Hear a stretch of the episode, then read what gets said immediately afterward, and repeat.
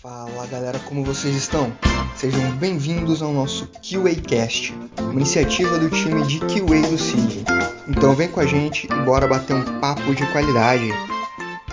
E hoje estamos aqui de volta para trazer um novo tema para vocês: automação de testes. E não poderia ter outro roxo aqui senão eu, o apresentador mais querido do QAcast. E comigo hoje estão Rinaldi e Léo Nesso. E os nossos convidados de hoje são Léo Saldanha e Eduardo Cameiro. Se vocês puderem se apresentar para o pessoal conhecer vocês. Sou o Leonardo, eu sou formado em engenharia de computação, trabalho aqui no CID há quase um ano, vai fazer um ano agora em, em agosto.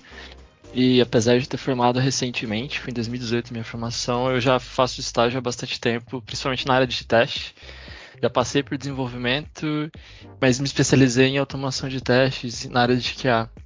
Eduardo Cameiro aqui, Trabalho no CID vai fazer oito anos, então já tenho um tempinho aí de casa. Sou formado em logística, tenho superior no, em curso de logística e também engenharia da computação. Me formei no ano passado e atuo aí na área de, de testes há dois anos, mais ou menos. Sempre procurando aí especializações e, e a cada vez mais mexendo com automação de testes. Cameiro, e como que alguém que fez logística mudou o rumo da, da carreira, assim? O que te motivou a mudar de área? É, bom, essa, essa, história aí, ela é, assim, bem interessante. Eu sempre quis atuar na área de tecnologia, né? Sempre foi um sonho para mim. Uh, mas na, na, no momento, né, quando eu comecei a procurar, né, entrar no mercado de trabalho e, e comecei a procurar concurso superior, eu não tinha naquele momento condições de encarar uma engenharia. Eu entrei por um, por um, processo aqui de menor aprendiz aqui da minha cidade, então eu já trabalhava desde os meus 16 anos. Obviamente, né, é, parar pra, de trabalhar naquele momento para tentar uma, uma faculdade pública, para mim não rolou. Então a minha vida me levou para outros caminhos aí.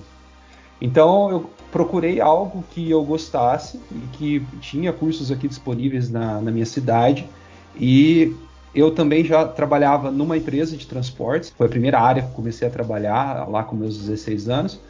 E aí uh, eu comecei a fazer o meu curso superior em tecnólogo em logística aqui mesmo em Americana, na FATEC.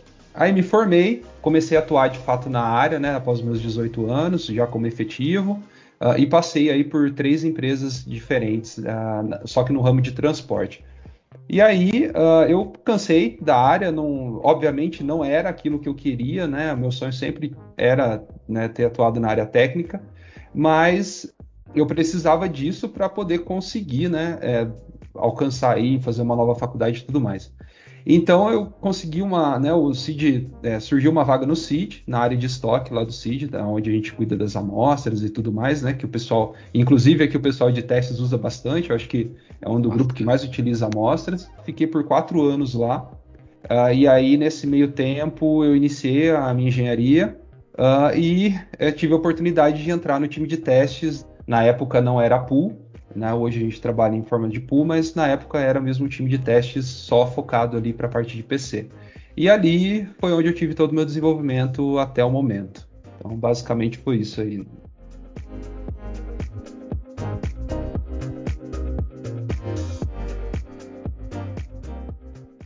Sou uma pessoa que nunca automatizei, eu estou ouvindo aqui o podcast e eu queria saber por onde começar. Quais caminhos vocês indicariam para quem nunca automatizou e quer começar nessa área? Bom, o primeiro passo para quem nunca automatizou, mas gostaria de começar a automatizar, eu acredito que é aprender lógica de programação. Hoje a gente tem alternativas de ferramentas de, de automação que não envolvem programação, que muitos veem com um bom início, mas a maioria das ferramentas que a gente vê hoje, que são as mais utilizadas, as mais procuradas, as mais atualizadas, elas dependem que você pelo menos conheça a lógica de programação. Então, se você não tem conhecimento, se você nunca trabalhou com programação antes, na minha opinião, esse seria o melhor caminho para você começar.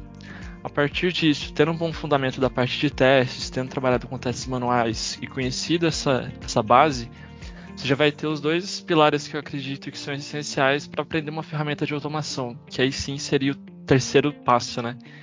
Buscar assim entender qual no seu contexto, eu trabalho com web, back-end, front-end, mobile, qual ferramenta que eu deveria estudar para poder aplicar no meu projeto. E por aí as coisas começam a acontecer naturalmente, porque você vai ter as três coisas que você precisa para começar a trabalhar com automação de testes.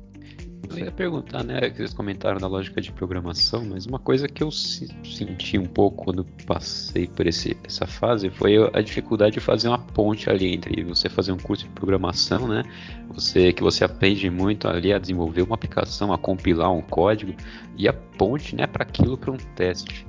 É, os cursos de para a pessoa começar assim aprendendo lógica de programação, é, vocês veem alguma é, algum outro que faça essa ponte, alguma que, faça essa, é, essa ligação para quem está começando, quer trabalhar específico em automação? Bom, então, Rinaldi, essa ponte também foi uma dificuldade que eu tive e acho que até um, um pouco mais, uh, como que eu posso dizer, né? Senti até um pouco mais na pele, porque essa ponte rolou quando eu saí da área administrativa dentro do CID para ir para a área técnica. Então, assim, é, eu tinha, eu já tinha começado a, a estudar, obviamente eu, já estava fazendo engenharia, mas ainda não estava imerso nessa questão da tecnologia e de linguagem de programação. Então eu comecei a fazer esse estudo. Então assim, eu precisei uh, fazer essa ponte com automação, junto também com a ponte da, do caminho administrativo que eu atuava até então no CID para a área técnica. Eu lembro que na época eu fiz, eu tinha feito um curso era um curso bem focado em automação mesmo e conceitos de testes também, porque a área era nova para mim. E foi exatamente o que o Saldanha comentou, né? Eu precisei ter esse conhecimento dos pilares, conhecer um pouco mais sobre uh, as formas que nós temos de teste, como que o teste manual é feito, como que as coisas são classificadas, né? Quais são os nomes técnicos que a gente utiliza dentro da área, junto com a, a parte de lógica e de programação que eu já tinha começado a estudar. E essa ponte, ela surgiu para mim é, no momento que eu precisei de fato aplicar em um projeto. Então, naquele momento, o que me ajudou muito foi a parte de web, porque hoje essas ferramentas de automações, a gente tem um acesso maior, ao meu ver, em algumas automações que facilitam um pouco a nossa vida na parte de web. Então, você iniciar um, um web driver ali para o Chrome, para o Internet Explorer, e talvez fazer alguns cliques em sites e tudo mais, isso uh, seria ali, na minha visão, e aconteceu comigo, foi uh, o início da automação e dessa ponte que eu entendi entre parte de lógica e de programação para a parte de testes e iniciar esse processo de automação. Uh, o que eu posso dizer, né, é talvez iniciar com alguma algum curso e tem vários por aí, até mesmo no YouTube a gente tem coisas bem simples de você instanciar algum WebDriver que faça uh, esse contato com parte de web que eu acredito ser um bom início para quem está procurando a automação. Né? Eu acho que essa, essa é uma ponte bem interessante, porque você vai ter um pouquinho dos dois. Esse ponto que o Camero comentou é bem legal, sobre você ter que colocar a mão na prática, é, porque eu acho que essa seria é, o principal momento em que você vai perceber a diferença entre fazer um curso e fazer os testes na prática mesmo. Porque muita gente se atém a fazer um milhão de cursos, a pensar várias formas de fazer, mas no final das contas você só vai aprender quando você colocar isso na prática mesmo. A lógica de programação, fazer um curso sobre uma ferramenta, isso vai te dar uma base legal, mas você precisa ter, quebrar a cabeça mesmo, pesquisar, porque a questão de estudar a lógica de programação não está em simplesmente saber um, fazer um if, saber fazer um for, e sim a, a buscar informação, a estudar a documentação e saber correr atrás daquilo que você precisa.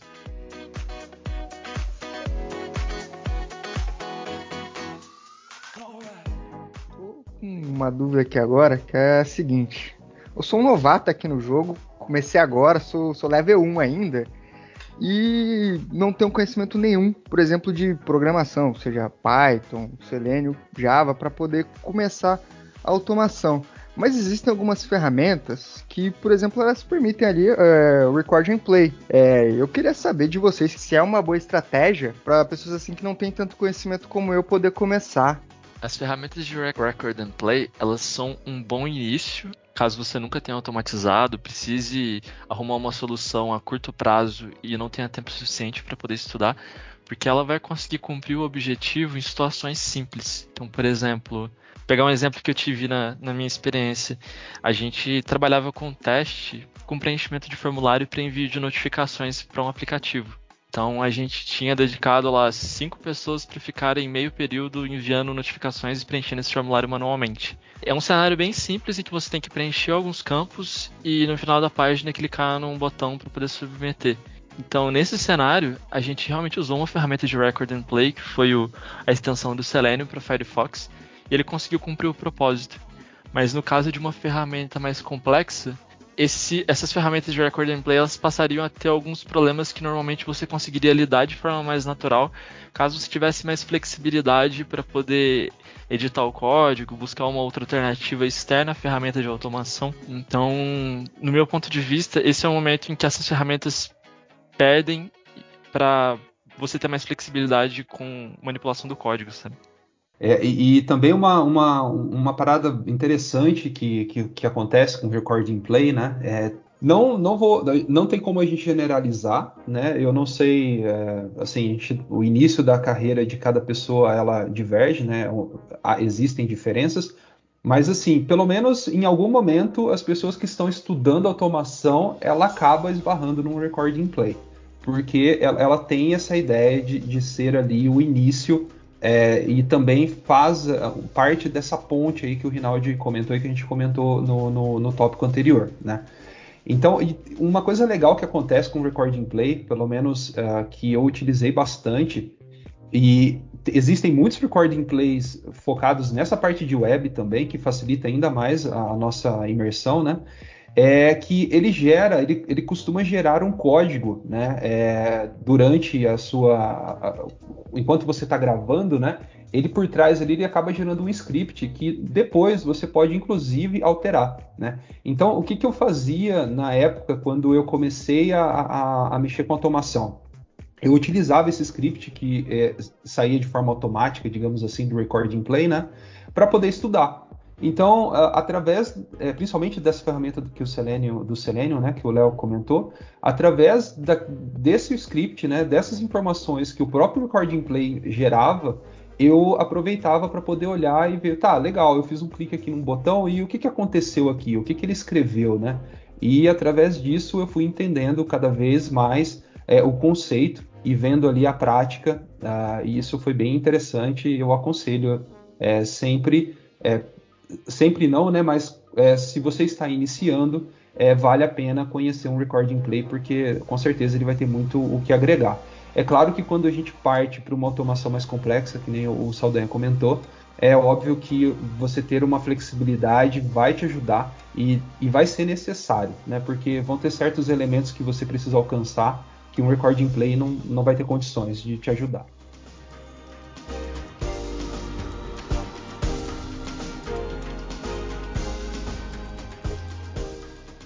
E suponho que eu tô, eu tô estudando, tô, tô fazendo curso de lógica de programação, de conceitos de teste. E assim, meu projeto, projeto que eu estou atuando, ele não tem automação. E assim, tem vários tipos de testes que eu preciso realizar lá dentro, né? Tenho meus, meus testes de regressão, tenho é, os, os meus testes de, de sanidade, tenho o Smoke, né? Que é o, o básico ali para fazer uma entrega. É, assim, tem meus testes não funcionais. O que, que, o que vocês recomendam, assim, para eu fazer nessa né, experimentação, colocar a mão na massa que vocês comentaram? Por onde que vocês acham que eu devo começar para eu tentar incluir alguma automação no meu projeto? Eu vou falar um pouco de como eu comecei e hoje, depois de algum tempo trabalhando com automação, é o que eu acho um cenário bacana, tá? É, então, assim, quando você está mexendo com, com né, é, automação, você precisa ver as coisas acontecendo. Eu acho que isso te dá um, é um empurrão, sabe? E, e eu acho que é um outro momento quando você faz o seu código de automação e aí você percebe e consegue enxergar ele pela primeira vez rodando na tela do seu computador. Seja para testar uma aplicação web, uma aplicação é, de PC, enfim, né, qualquer aplicação que tenha alguma interface é muito bacana, você se sente, pelo menos eu me sentia muito realizado quando eu via ali o mouse mexendo sozinho e as coisas acontecendo na tela sem eu precisar é, colocar a mão. Então, eu acho que essa motivação ela é, é muito importante para quem está começando. Se você está começando né, é, em um projeto, é, nunca mexeu com automação e esse projeto é muito novo ou ele nunca teve uma automação, eu, eu falaria que talvez o melhor início seria ali uma automação voltada para a parte de interface de usuário, que seria exatamente essas aí que a gente pode utilizar com Selenium, é, enfim, essas ferramentas que fazem é, mais essa parte de teste de interface. Clicar num botão, preencher um formulário, uh, enfim, fazer esse, esse, tipo de coisa. Então, é, sei lá, vamos pegar um exemplo aqui de mobile, né? Pega um, um, vamos pegar um aplicativo aí que não tem nenhuma automação. No mobile, uh, você pode utilizar, né? Você tem o, o Appium, você tem o próprio Selenium aí trabalhando em conjunto, é, você tem uh, ferramentas é, Expresso, coisas mais uh, nativas, né? Que você pode fazer automações ali na parte de interface. Então, isso eu diria que seria um bom começo é, para você poder fazer ali um clique num botão ou preencher um próprio formulário é, para quem está começando e também para um projeto que é novo. Né? É, é, claro que não é só isso, não existe só os testes voltados para a parte de interface, existem também os testes de unidade, testes de, de, integração que acontecem mais na parte do código, mas eu acho que a gente pode entrar um, nisso daí um pouquinho mais para frente. Eu penso que sempre que você vai iniciar a automação em um projeto, você deve estabelecer um objetivo. E esse objetivo ele varia de acordo com o projeto que você está trabalhando. Então, se, é um projeto novo, se tem tempo para poder estudar, buscar uma nova ferramenta, isso deve ser levado em consideração, porque você vai conseguir dedicar um tempo para criar uma prova de conceito, fazer um benchmark entre duas ou mais ferramentas.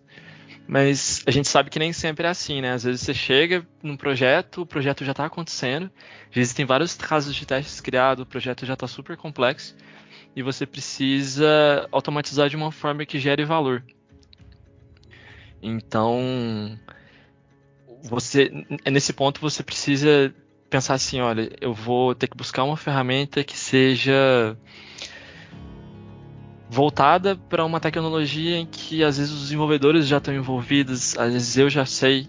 Então, com isso você ganha um tempo, porque é uma ferramenta que você já está familiarizado, então você vai conseguir entregar valor mais rápido. Então, é assim que eu penso, sabe? O primeiro ponto que você precisa ter na hora de começar a automatizar um projeto é estabelecer um objetivo, conversar com o time e, e decidir o quanto automatizar e qual ferramenta utilizar com base nisso. E tentar o simples. Né? É, eu acho que isso é, é muito válido para quem está começando a automação e para quem vai iniciar em um projeto de automação. Pensa em, em, coisas simples e que vão te ajudar dentro daquela, daquele projeto. Né? Então, assim, se você faz alguma tarefa, né, algum teste que te demanda e na verdade esse teste ele é um ciclo, né, que as coisas acontecem sempre daquela forma, foque nesse tipo de automação, nesse tipo de teste que é, para que você comece do simples. E aí, daí para frente, você vai cada vez mais pegando experiência. O projeto também, ele vai, é, com o tempo, uh, se, né, cada vez ficando mais maduro, e aí as coisas vão acontecendo de forma natural. Assim, conversar com o time é algo muito importante, porque nós também estamos mexendo com código. E trabalhando em um projeto de, de desenvolvimento, o que não vai faltar são pessoas ali para poder te dar um auxílio é, nessa, nessa parte aí quando você sentir alguma, alguma falta. Então é, é bem importante.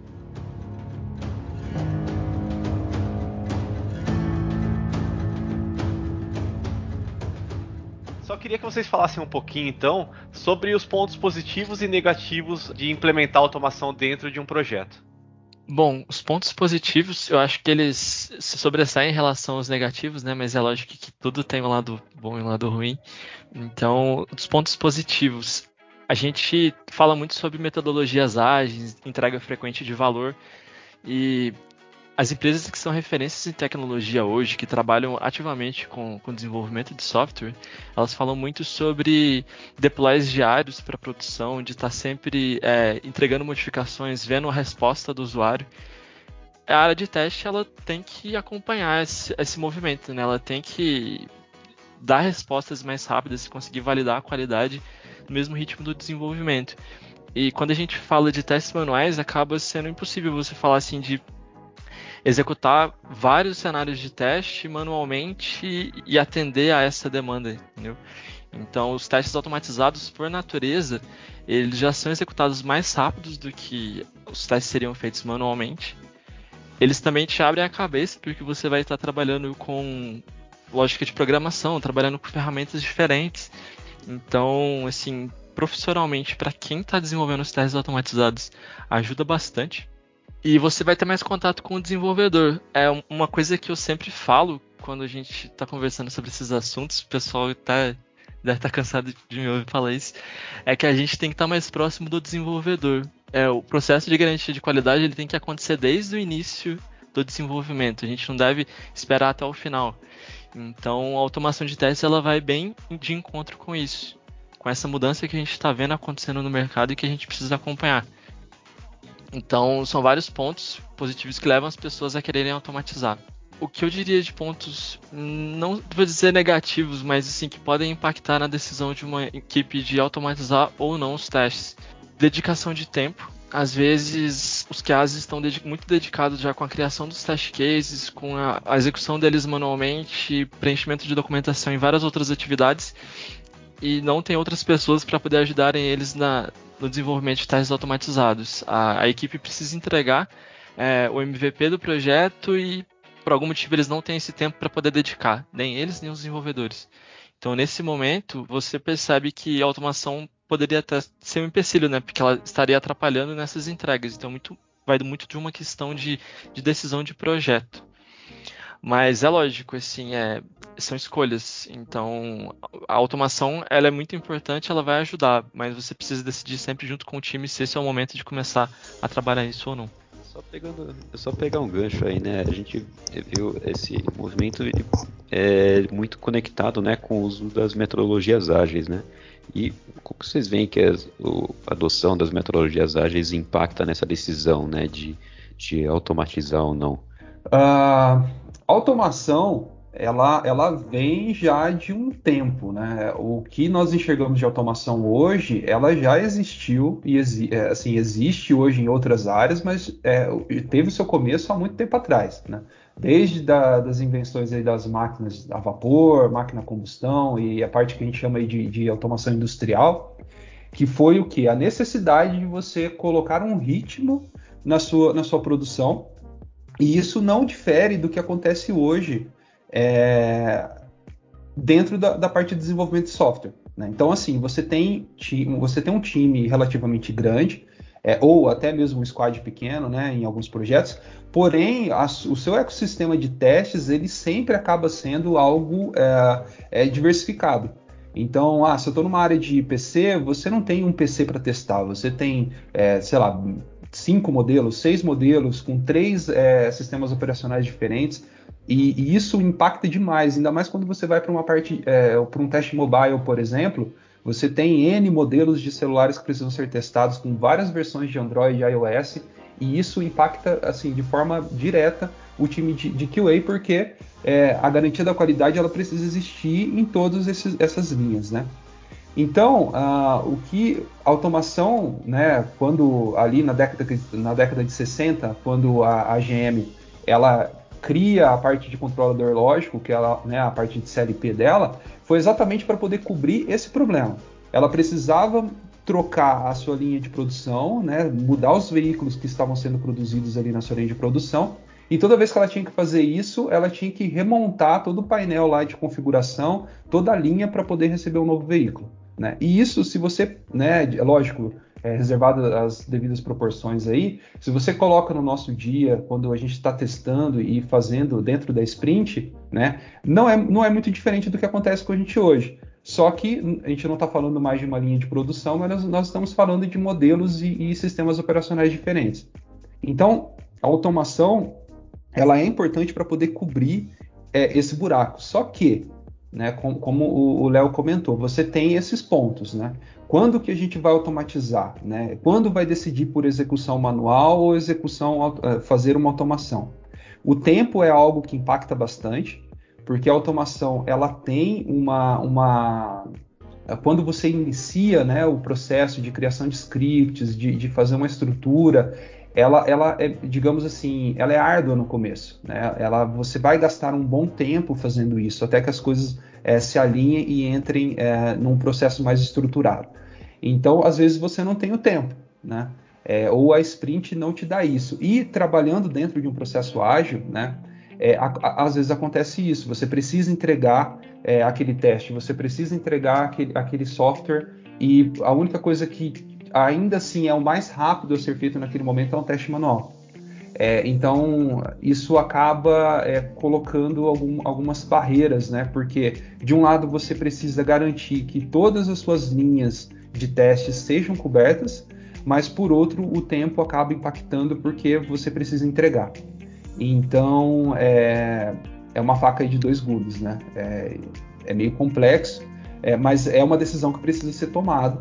E eu, como defensor sempre da parte de automação, é, eu sempre defendo que a gente precisa, assim como o Saldanha comentou, parar sempre discutir com o time, mas é, ter sempre esse insight de que automação é algo que vai ajudar a gente lá na frente. Né? Ela não é um prato que talvez você vai servir tão quente assim, mas é, ela é necessária. Porque lá na frente, quando você precisar garantir os testes nessas várias linhas de produção, é somente com automação que você vai dar conta do recado. É, não tem como a gente pensar hoje num squad de desenvolvedores aí com oito pessoas desenvolvendo e vai falar, ok, vamos colocar metade disso para testar. Né? Você impacta diretamente no valor do projeto e, e automaticamente na sua competitividade no mercado. Né?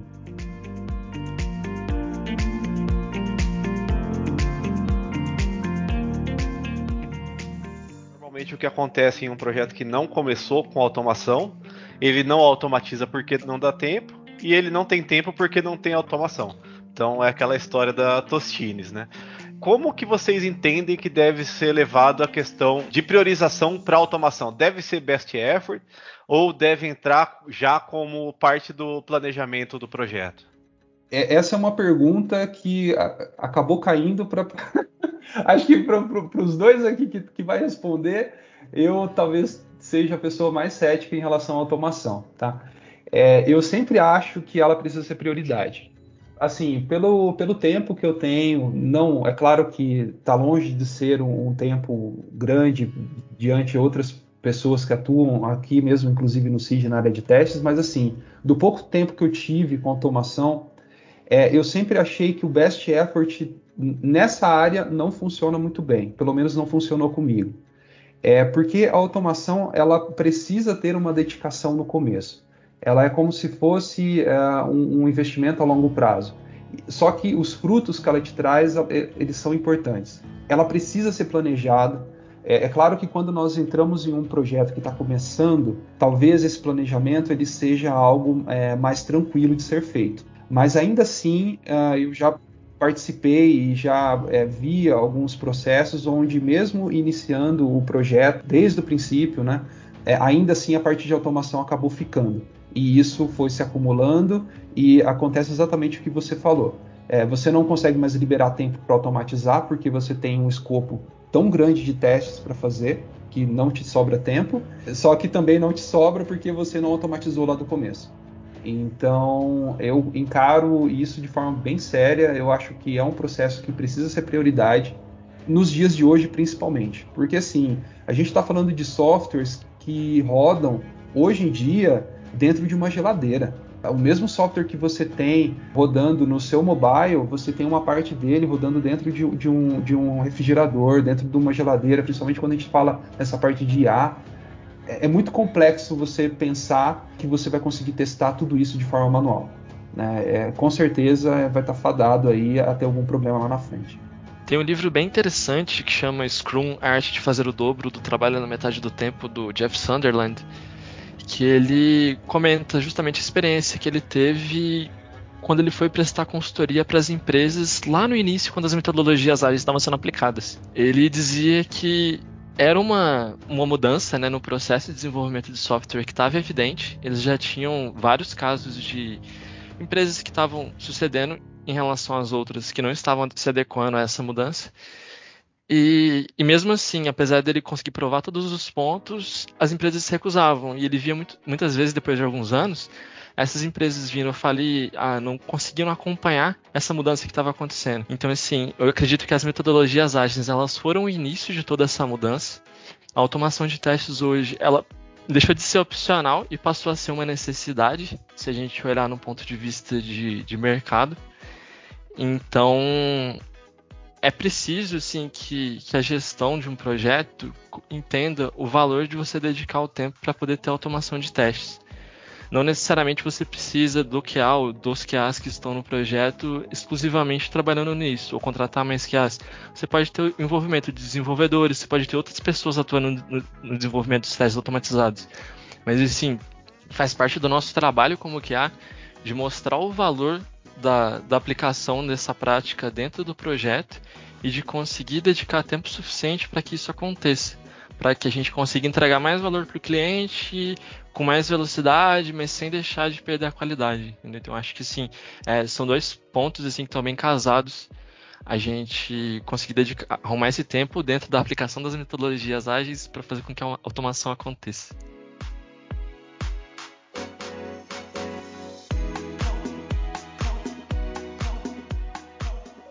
É, bom, pessoal, vocês falaram aí um pouco sobre prioridades, se é best effort, como que deve ser encarada a automação de testes. E se a gente puxar no VAR aí, a gente vai ver que tem um momento que o Camero ele cita é exatamente a pergunta que eu ia fazer, que eu estava com essa dúvida. Se a gente poderia dizer que a automação de testes ela é um investimento de longo prazo. Então, como o Camero já deu aí a opinião dele, Sr. Lex, vai sobrar para você o que, que você acha? Se a gente pode sim dizer que a automação de teste ela é um investimento para longo prazo, o que, que a gente pode ter de, de fruto com ela no futuro?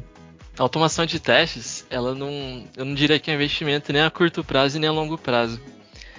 Por mais que a gente pense assim, pô, vou automatizar o fluxo crítico da aplicação para poder garantir que pelo menos o básico dela vai estar tá funcionando, né? Que o, aquele caminho que o usuário faria normalmente dentro da aplicação vai estar tá íntegro. A gente sabe que o software não funciona assim, né? A toda sprint, novas histórias estão entrando, o software é alterado o tempo inteiro. Essas alterações elas podem ter efeitos colaterais. Então, por isso que eu digo que não é, não é um investimento nem a curto nem a longo prazo. Ele é um investimento de que vai trazer um grande valor no futuro, mas que a gente vai ter resposta dele desde o início e principalmente lá no final quando a gente já tiver visto que ele foi adequado muito bem ao projeto e o valor que ele trouxe em relação aos testes que a gente estaria executando manualmente e aqueles, principalmente aqueles casos de bugs é, óbvios que você fala assim, pô, mas como que eu não tinha visto isso antes? É um problema que a gente teria resolvido com automação de testes, porque ele já teria sido pego dentro da própria suite, né? É que o efeito, né, a, a resposta que você tem da automação ela vai chegar nesse, exatamente nesse ponto que o, o Saldanha comentou. Você tem, às vezes são problemas tão simples que passam despercebido por você, e só que você está você tá naquele momento onde você tem três tipos de sistema operacional diferentes para testar, dez modelos diferentes que aquilo passa e você acaba, infelizmente, não percebendo. Isso é comum. Não tem como a gente encarar e dizer que nós vamos fazer um processo de testes aqui e, e tudo vai sair 100% porque as variações são grandes e, e são muitos detalhes para você a, a observar. A automação ela te dá um resultado muito positivo a longo prazo, mas esse longo prazo que eu digo é quando o projeto, conforme o projeto vai amadurecendo, porque a partir do momento que você fez a sua primeira automação, é, ou começou a automatizar o seu projeto, é algo que vai se acumulando, né? Você vai acumulando código, vai acumulando script, e isso cada vez mais você vai rodando mais coisas e mais verificações, e só tem a ganhar com isso. Né? É, é um investimento necessário.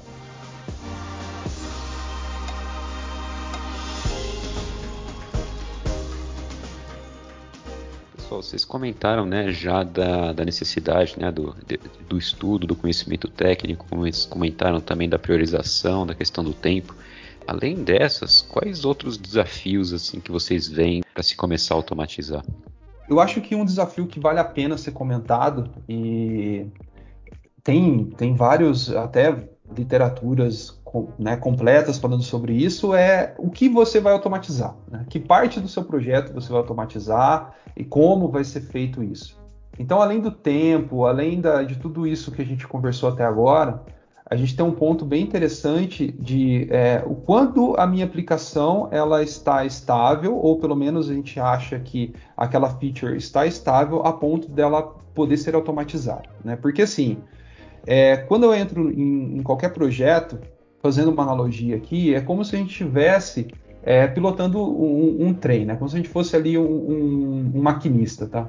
Porque o trem, ele tem a sua, assim, o seu fluxo, né? Ele vai chegar na estação, é, vai abrir a porta ali para as pessoas entrar, quando ele sai da estação, ele vai aumentar a velocidade dele de forma gradativa, vai fazer o anúncio para a próxima estação, para as pessoas que estão dentro dele, e aí quando ele estiver se aproximando, vai diminuir a velocidade, vai parar na estação, e aí tudo começa de novo. Ele abre as portas, as pessoas entram, as portas fecham, e aí daí para frente você continua.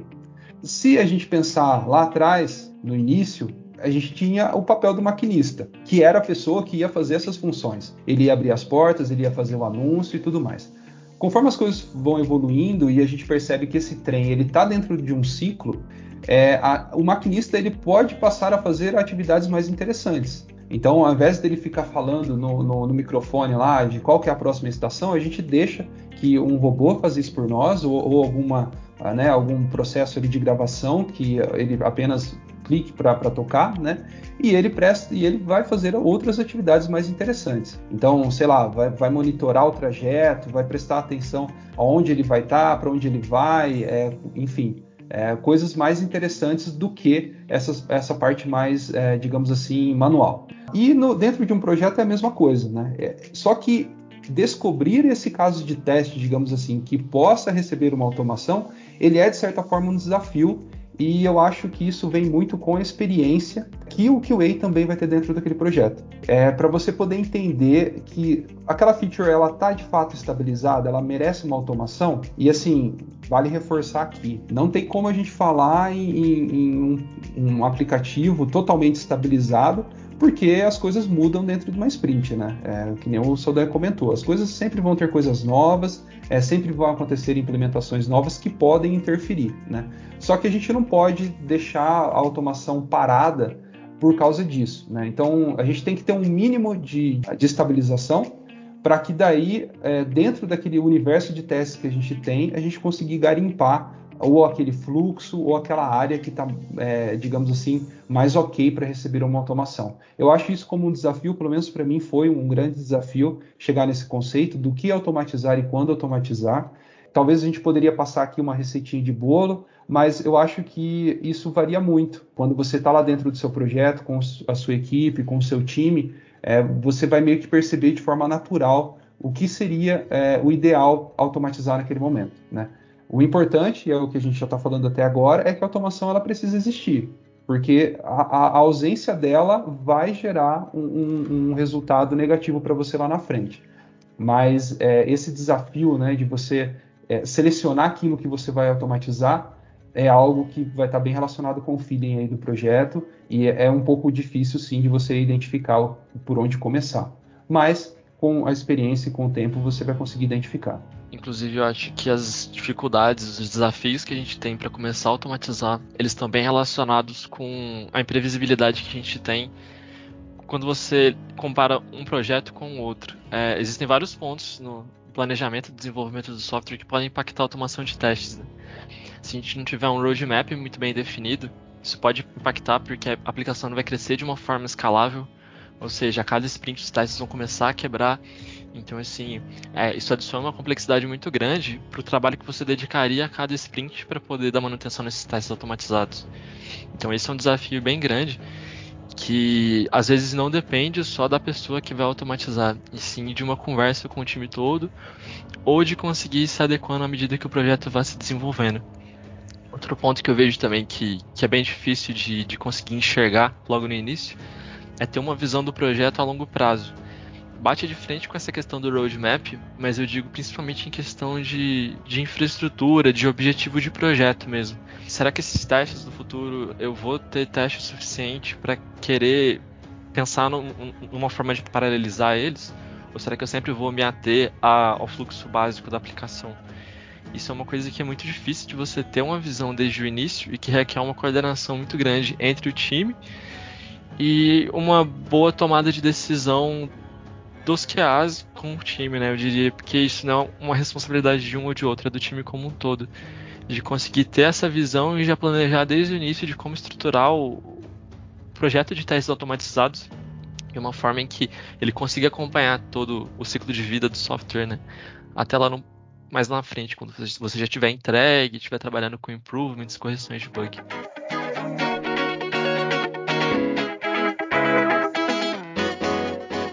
Isso aí, galera. Vamos chegando ao final desse episódio, mas não precisa ficar triste, porque muito em breve nós vamos voltar para falar mais um pouco sobre automação de teste.